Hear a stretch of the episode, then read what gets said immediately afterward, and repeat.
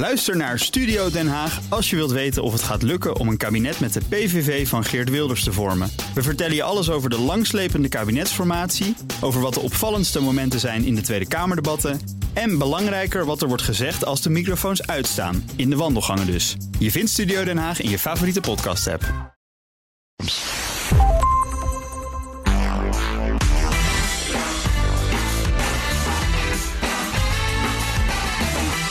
Welkom bij de Ben Tichelaar podcast bij BNR, de wekelijkse podcast over persoonlijk leiderschap. Elke week hebben we een bijzondere gast met inzichten en ideeën die je helpen om je verder te ontwikkelen in je werk en de rest van je leven. Mijn naam is Ben Tichelaar en mijn gast in deze aflevering is Leen Zevenbergen. Leen, welkom in deze podcast. Dankjewel Ben, dankjewel. Ja, heel erg leuk. We zijn elkaar in het verleden al meerdere keren tegengekomen.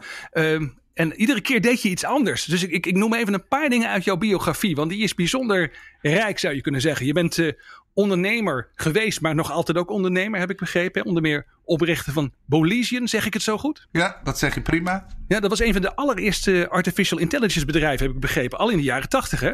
1985 uh, heb ik dat bedrijf opgericht. Eigenlijk met als doel om uh, een bedrijf te hebben wat ik kon leiden. En het ja. maakte op dat moment nog ineens wel uit wat het was. En AI Als, je maar leiding kon geven. Oké. nou ja, het leek me leuk om een eigen bedrijf te hebben. En ik ja. merkte toen dat AI, Artificial Intelligence, uh, was toen booming. Dat noemden ze de tweede zomer van AI op ja, dat moment. Moet je nagaan. Ja, en dat is eigenlijk dus nu weer volop in ontwikkeling ook. Nou, je, je bent bestuursvoorzitter geweest bij uh, best wel bekende bedrijven zoals Pink Rocade, Origin, uh, Solaris.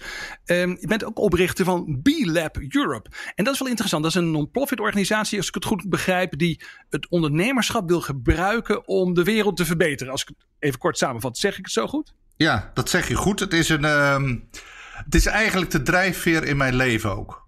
Dus okay. het, is, uh, het is misschien een mooie stap naar een, uh, een, een, volgende vraag. Maar B-Lab is de, uh, de NGO die ja. in Europa, want dit gaat over B-Lab Europe, bedrijven ondersteunt die, ja, die, um, die eigenlijk een betere wereld nastreven. En dat zijn ja. in Nederland bedrijven die iedereen kent, zoals Tony Chocolonely, Dopper.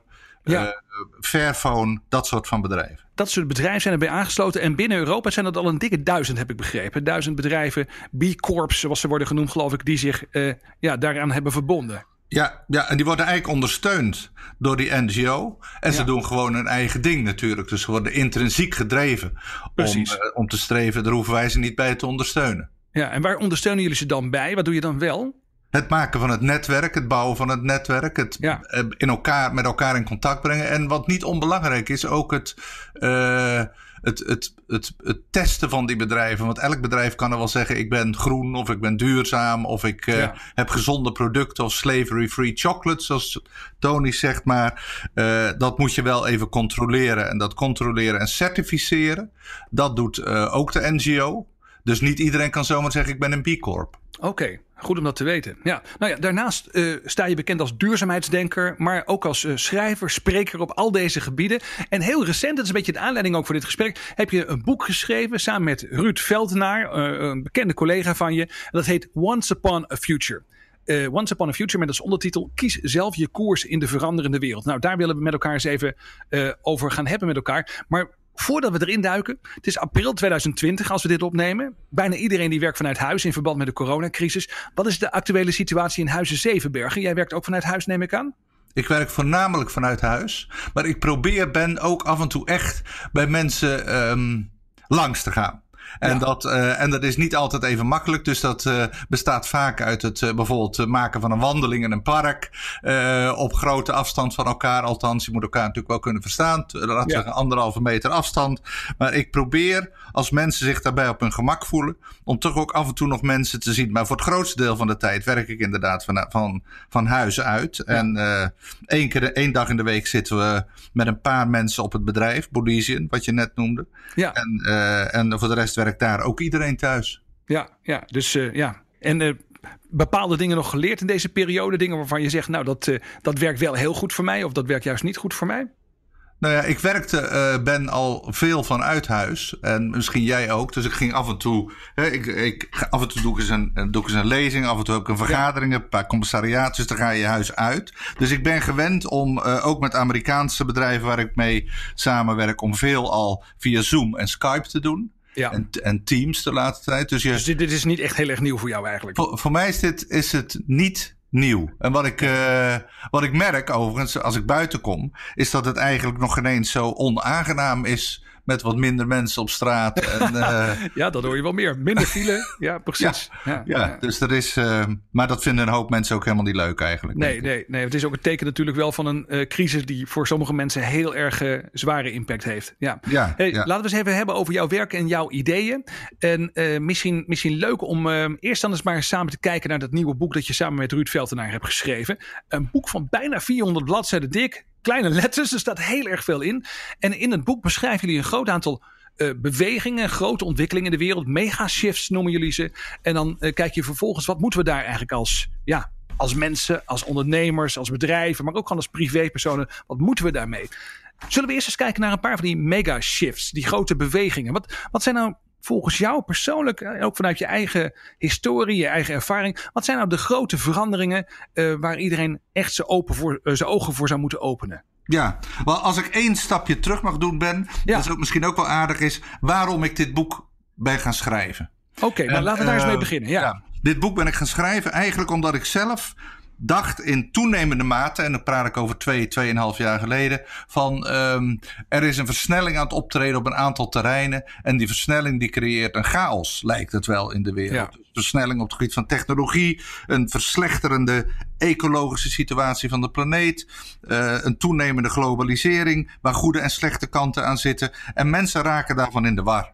En ik ook een beetje, eerlijk ja, Dus je dacht, dat moet eens een keer goed op een rijtje worden gezet. die, die, die kluwen van ontwikkelingen die je met elkaar interacteert, daar, daar wil je wat helderheid in creëren. Ja, ja, niet alleen. Want je hebt over alle onderwerpen die in het boek aan de orde komen, waar ik dadelijk een paar van zal noemen, die, daar zijn allemaal individueel boekjes over geschreven. Maar ik kan natuurlijk niet van mensen verlangen van, als je nou precies wil weten wat er in de wereld aan de hand is, ga er maar 200 boeken lezen. Is net zoiets als wat jij doet bij MBA in, in one day. En dat, uh, dus je gaat, als het ware orde scheppen, althans proberen orde te scheppen in een wereld waar mensen in zitten. En, dan, uh, en hoe meer ik aan het schrijven was, hoe logischer het voor mij eigenlijk werd. En, oh, dat, dat vinden we interessant om daar even wat meer over te horen. Want die ontwikkelingen hè, die jullie beschrijven gaan over werk, technologie, uh, de natuur, uh, maar ook bijvoorbeeld government, governance, hè, hoe, hoe je toezicht houdt op bedrijven, leiderschap.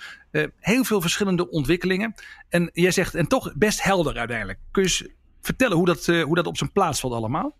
Nou ja, het, als je. Um om te beginnen, die drie aspecten die ik net noemde, die interacteren heel erg met elkaar. Je kunt technologie gebruiken voor goede zaken. Je kunt technologie gebruiken voor slechte zaken. Je kunt artificial intelligence inzetten om uh, oogsten te volgen, om watersituaties uh, te volgen, om voorspellingen te doen over oogsten. Uh, en dan is het een, goede, um, een goed gebruik van kunstmatige intelligentie. Maar je kunt het ook gebruiken om in te breken op iemand zijn website en, ja. En te stelen en phishing te doen. En dan is het een slecht gebruik van de technologie. Ja, of als, als overheid om je burgers te controleren. Ja. Wat, wat nu, waar we nu op afstevenen natuurlijk. En dat, uh, uh, maar als je kijkt naar die, uh, die tendensen die er gaande zijn. En je gaat er goed over nadenken. Dan, zien, dan ziet eigenlijk iedereen het wel. Laat ik een voorbeeld geven. de, de verandering in het denken over voeding. Is ja. als je goed, als, als we terugdenken naar tien jaar geleden en nu, dus laten we die periode van tien jaar maar eens nemen, dan zie je dat mensen, veel mensen, fundamenteel anders zijn gaan nadenken over, over voeding. Wat ja. eten we ja. eigenlijk? Uh, zullen we niet een paar dagen in de week misschien eens geen vlees eten? Zo is het natuurlijk begonnen. Uh, wat zijn vleesvervangers? Dat was in het begin een beetje raar allemaal. Nu is dat een enorme booming markt geworden. Maar ook, waar komt dat voedsel dan vandaan? Hoe ja, wordt precies. het voedsel dan gemaakt? Uh, hoe zien die die productielijnen eruit? Uh, wordt er slavernij gebruikt om koffie of chocola te maken? Dus die, al die gedachten over voedsel, nu heb ik nog maar één onderwerp, voeding, ja. zijn enorm aan het verschuiven. En dat heeft allerlei effecten op ons als privépersonen, maar ook op ondernemingen die bijvoorbeeld voedsel produceren. Ja, dus je zou kunnen zeggen, rond dat thema voeding, daar speelt ook globalisering een rol. Daar speelt ook nieuwe technologie een rol. Daar spelen uh, allerlei aspecten op het gebied van toezicht en governance spelen daar een rol. Uh, en zo komt het eigenlijk op die terreinen allemaal bij elkaar. Ja, en, dan, en vervolgens, als je die megashift, zoals wij dat noemen, beschreven hebt, dan kun je daarna denken van, en als ik die megashifts voor me zie, hoe zou dan de wereld eruit kunnen zien? Hoe is het in, wat, wat, waar, waar, verlangen wij naar? Wat is een wereld die wij met z'n allen eigenlijk leuk vinden? Want het is niet zo heel veel anders uh, in Zuid-Amerika bij mensen of in Noord-Amerika of in China. Uh, over het algemeen, de mensen die überhaupt nadenken over hoe de wereld eruit zou kunnen zien, die denken in zijn algemeenheid niet zoveel anders daarover. Oké, dat is wel interessant om te horen. Want jij bent op veel plekken geweest. Jullie hebben ontzettend veel literatuur ook gebruikt bij het schrijven van dit boek. Uh, dat is wel interessant. Je zegt mensen in China denken niet zo heel anders over hoe een, nou ja, laten we zeggen, ideale wereld eruit zou eh, zien dan mensen in uh, Noordwest-Europa. Toch heb ik vaak de indruk, en veel andere mensen ook, dat, uh, maar ja, dat die gedachte bijvoorbeeld over hoeveel vrijheid je als individu, individu hebt, dat het nogal een beetje verschilt. Ja, dat is, um, dat is de situatie waarin de individuen verkeren ben, wat je nu beschrijft. Ik zet onderwijl sluit ik even iets af dat we geen storend geluid meer hebben. Ja. Um, ja, de, uh, wat ik eigenlijk bedoel, is niet van uh, wat zijn de omstandigheden waarin die mensen uh, leven. Maar ik bedoel eigenlijk wat is de, de, de culturele wat zijn de culturele verschijnselen van groepen van mensen? En, en er is een interessante groep ontdekt in de jaren 70, een mhm. snel groeiende groep. En dat noemen ze de Cultural Creatives. En de Cultural Creatives is een groep mensen van ongeveer 700, 800 miljoen in omvang. Die voornamelijk in stedelijke agglomeraties leeft. En die min of meer gelijk, gelijk denken over de toestand in de wereld en het streven naar een betere, gezondere, uh, normalere wereld. Uh, en of je dan leeft in een China waar je een ander soort bewind hebt, een ander soort leiderschap, of je leeft in, um, uh, in Japan, in Tokio, of je leeft in Santiago, in Chili. Um, toch denken die mensen redelijk hetzelfde over waar ze naartoe willen. Oké, okay, dus we praten over een soort voorhoede, zou je kunnen zeggen, die nadenkt over waar het met de wereld naartoe moet. En je zegt dat zijn die cultural creatives, hè, zoals je ze noemt. En, en die denken dus zeg maar ongeveer gelijk, ongeacht de plek waar ze zitten op aarde. Ja, overigens heb ik die term niet zelf bedacht. Die is uh, door een wetenschapper, die heet Paul Ray, uh, is die groep als groep geïdentificeerd ja. in de 70 jaren. En die groeit heel hard. En op dit moment zijn er naar schatting 700 tot 800 miljoen mensen in die groep. Die groep voelt zich, dat is een hele rare eigenschap, die groep voelt zich eenzaam en alleen. He, daarom hoor je in Nederland vaak, ja, als ik nou een, uh, uh, als ik een verandering teweeg wil brengen, dan is er toch een druppeltje op een gloeiende plaat. En, dat, uh, en als je in het kader van die grote groep denkt, die, die met veel meer zijn dan dat ze denken, dan moet je eigenlijk niet zeggen: het is een druppeltje op een gloeiende plaat. Het is een drop in een ocean, maar het is een ocean in een drop hoe je ja. denkt. Dat, uh, ja, ja. Dus dan ga je hoopgevender de toekomst in dan als je denkt: ik ben eenzaam en alleen en ik probeer de wereld te veranderen. En zeg, kun je een paar kenmerken noemen van die cultural creatives? Of misschien ook wel van dat ideaalbeeld waar we naartoe zou, zouden uh, kunnen werken. Ook het ideaalbeeld dat jullie in je boek voorop zetten.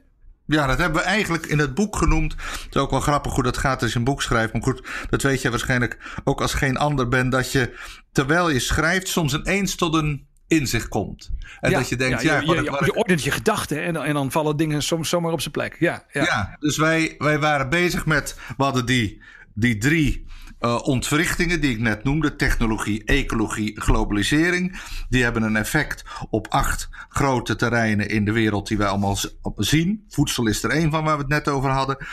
Ja. En dat creëert eigenlijk een wereld waar wij in wonen. Dat, hebben we, dat, wilde, dat wilde ik eerst wij 4.0 noemen.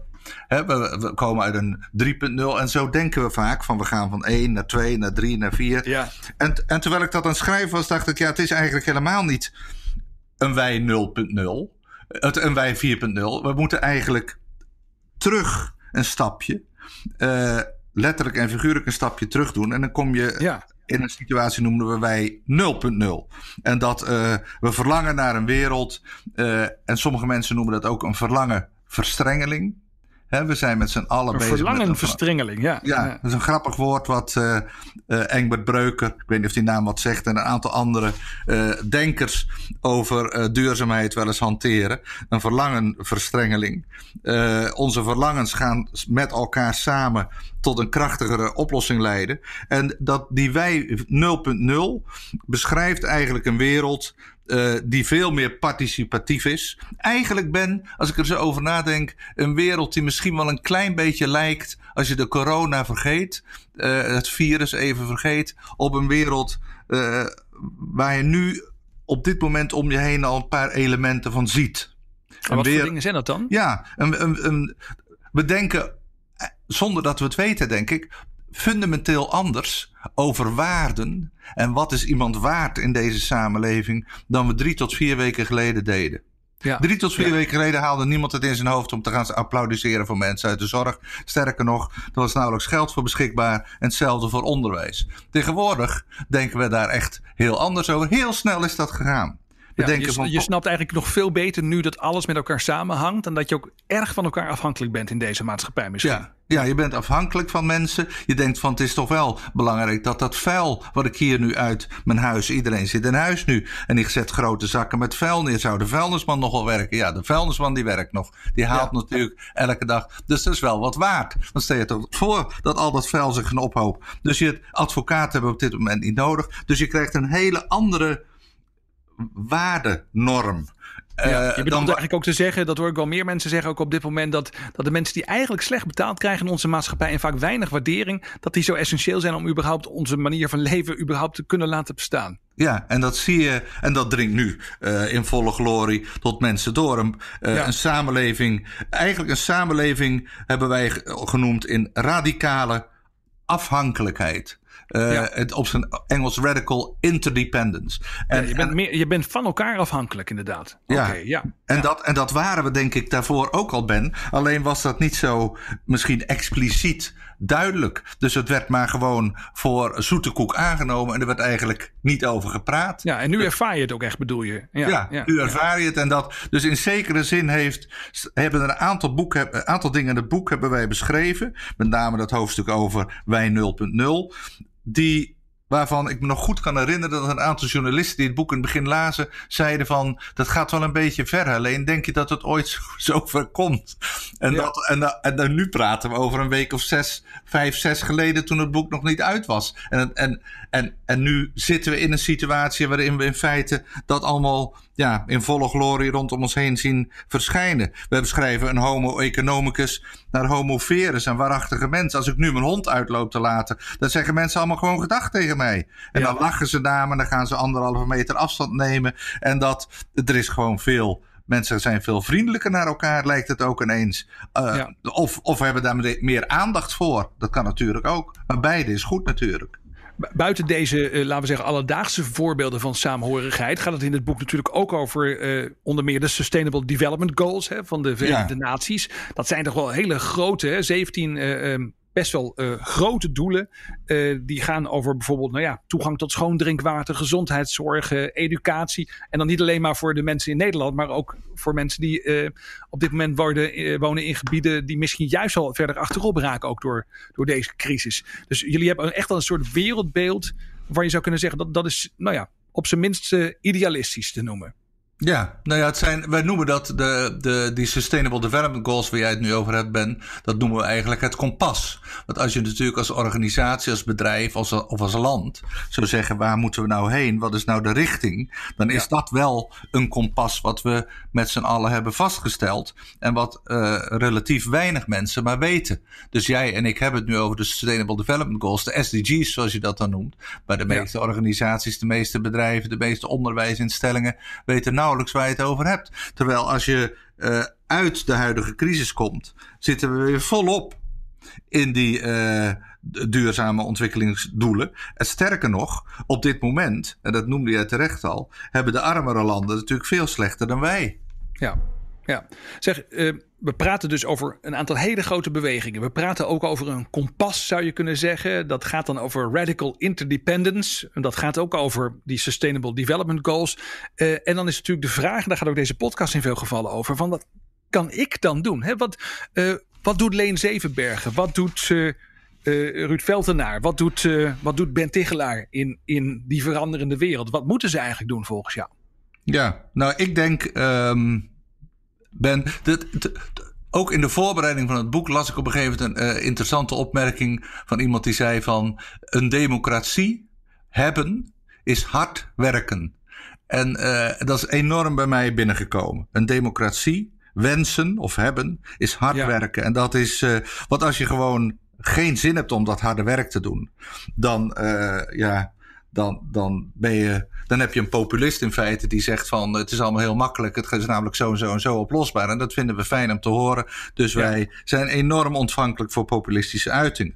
Uh, dus ik zou zeggen, het je erin verdiepen even. Uh, lees eens even wat. Denk ja. er eens even over na. Is al stap 1. Daar begint het mee. Je moet, je moet eerst eens gewoon heel goed weten waar je over praat eigenlijk. Dat zou ik zeggen. En dat, en dat kun je. En dat verschilt per persoon. Je kan niet voor iedereen verlangen ben dat hij een, een boek gaat lezen met 400 pagina's met allemaal kleine letters, zoals je net zei.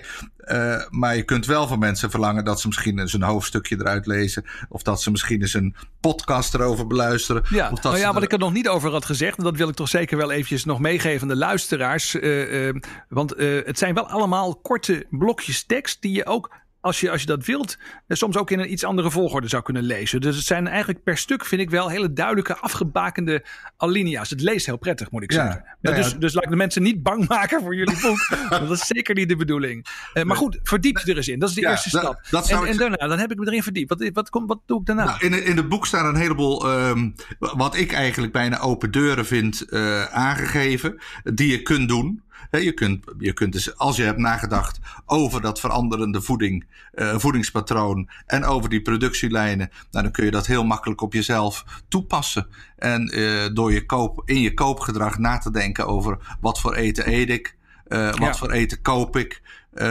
is dat per se duurder of niet, hoe ga ik me uh, transporteren? Doe ik dat met de auto of neem ik eens een keer de trein? Of als ik al een auto heb en die, of ik een auto aanschaffen, schaf ik dan een elektrische auto aan? Moet ik per se naar Bali op vakantie? Of zou ik ook uh, een fietsvakantie in de Ardennen kunnen doen? Snap je? Je kan, ja. je kan, en dat zijn hele kleine stapjes die je als, als individu kunt doen. Dus er is he heel veel te doen. Dat een, en dan is, heb je een grappige test. Ben, en ja. die, uh, dus je kunt heel snel uh, kijken waar, de, waar jouw persoonlijke.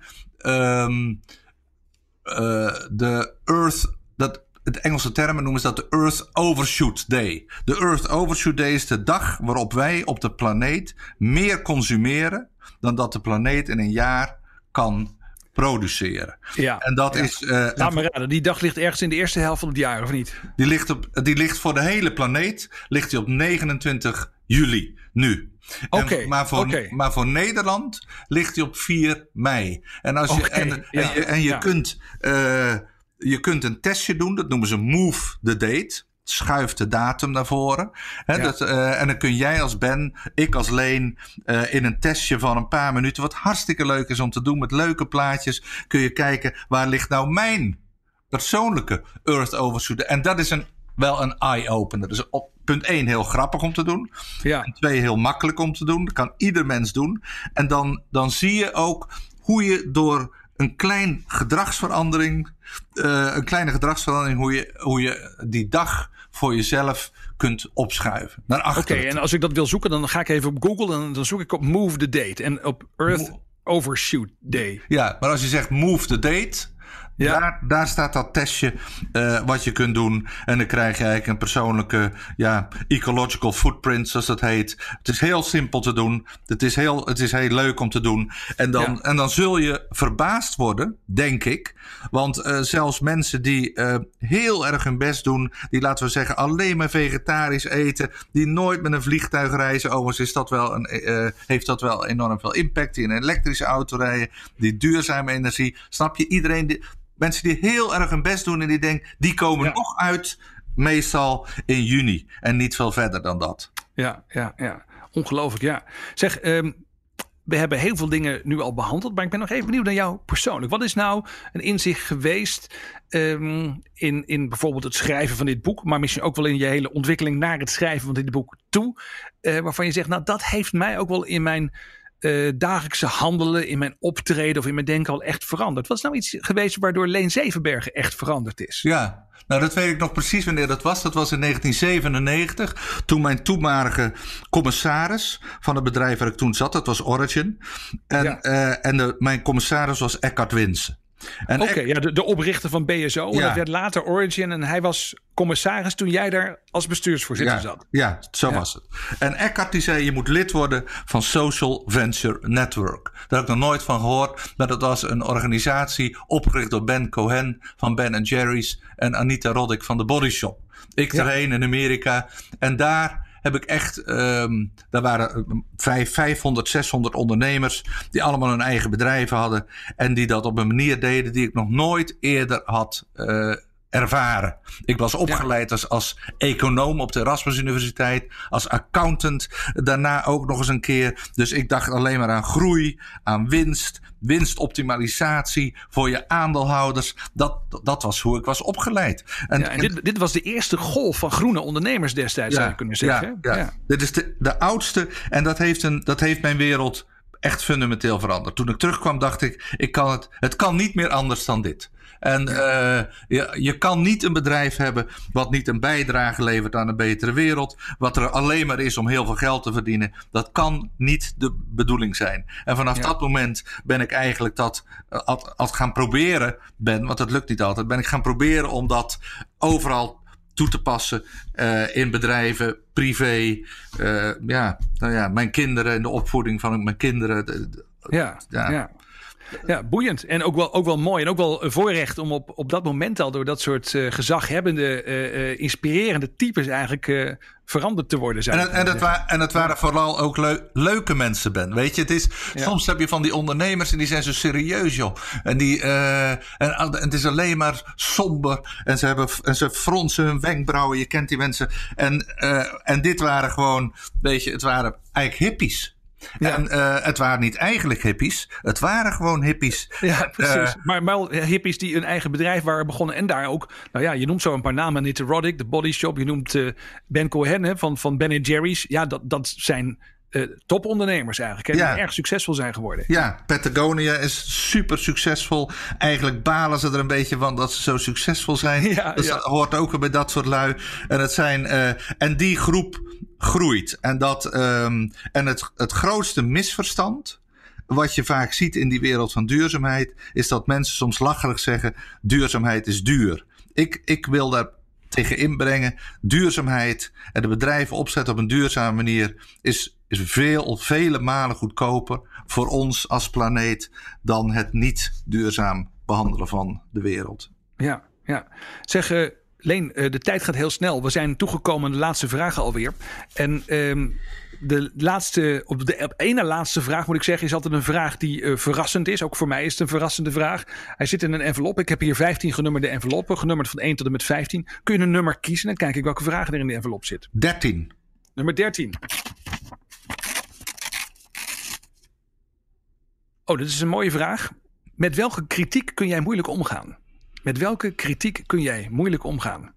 Ja, de, um, dat ik uh, te. Uh, ja, mensen vinden mij soms te dominant, te overheersend, te, te snel. En uh, ja, dat vind ik tamelijk vervelend als mensen dat vinden. Dus daar kan ik, daar kan ik dus niet. ja, dat ik een, een, een, dictatoriaal leider ben, terwijl ik juist heel erg mijn best doe om te luisteren naar anderen. Dus daar kan ja. ik niet goed mee omgaan. Ja, oké. Okay. Maar jouw gedrevenheid vinden sommige mensen soms een beetje intimiderend misschien. dat denk ik, ja. Dat, dat zal het zijn. Ja, zo gaan, zo gaan we het vertalen. En hey, tot slot, jouw mediatip. Als we nou iets meer willen lezen, uh, kijken, uh, luisteren over de onderwerpen die we nu hebben besproken. Uh, waar moeten we ons toe, toe, wenden, zeg maar? Behalve dan jullie boek, hè, Once Upon a Future. Maar wat is er nog meer te lezen of te kijken waar je zegt, bestudeer dat nou eens? Ja, nou er zijn um, een, een aantal hele leuke boeken die, uh, die, waar, waar ik van denk dat je die eigenlijk, dat je die, uh, als je een heel, uh, als je een heel goed overzicht wil hebben over de wereld hoe zich ontwikkelt, dan is er een, een leuk, een beetje deprimerend boek, maar wel heel verhelderend. Dat heet De Onbewoonbare Aarde. Van, Ja. van een zekere Wallace Wells. Ehm, de aanleiding tot het schrijven van mijn boek was een boek wat ik ook heel eh, erg kan aanbevelen. En dat heet van Thomas Friedman. Niet de aarde is plat, maar thank you for being late. Ehm, En dan zijn er op dit moment een aantal hele goede. ehm, als je naar YouTube gaat, zijn er een paar hele goede filmpjes. eh, als je het hebt over ehm, de planeet. eh, de, eh, de, de, de, het voortbestaan van de planeet. Het, Mhm. het- de titel ontschiet me nu, Ben. Daar moet ik, moet ik eh, mijn excuses voor aanbieden. Maar We, gaan we gaan ze erbij zetten. Als, je, als jij nog een paar opstuurt, dan zorg ik dat ze online worden vermeld bij BNR. Dat komt in orde, gaan we voor zorgen. Maar je noemde in ieder geval al Friedman, Thank You for Being Late. En het boek De Onbewoonbare Aarde. We gaan eventjes ook de links erbij zoeken en die plaatsen we online bij BNR. Ehm, Leen, mag ik je ontzettend bedanken voor het delen van je inzicht en je ideeën met ons. ja, graag gedaan. Ik vond het heel leuk. Heel leuk. Ja, nou, ik ook. Dankjewel. Fijn dat je erbij was. Eh, dit was de Ben Tichelaar podcast bij BNR. Met als gast deze keer Leen Zevenbergen. Vond je dit interessant? Check dan ook mijn andere podcasts via BNR of je favoriete podcast app.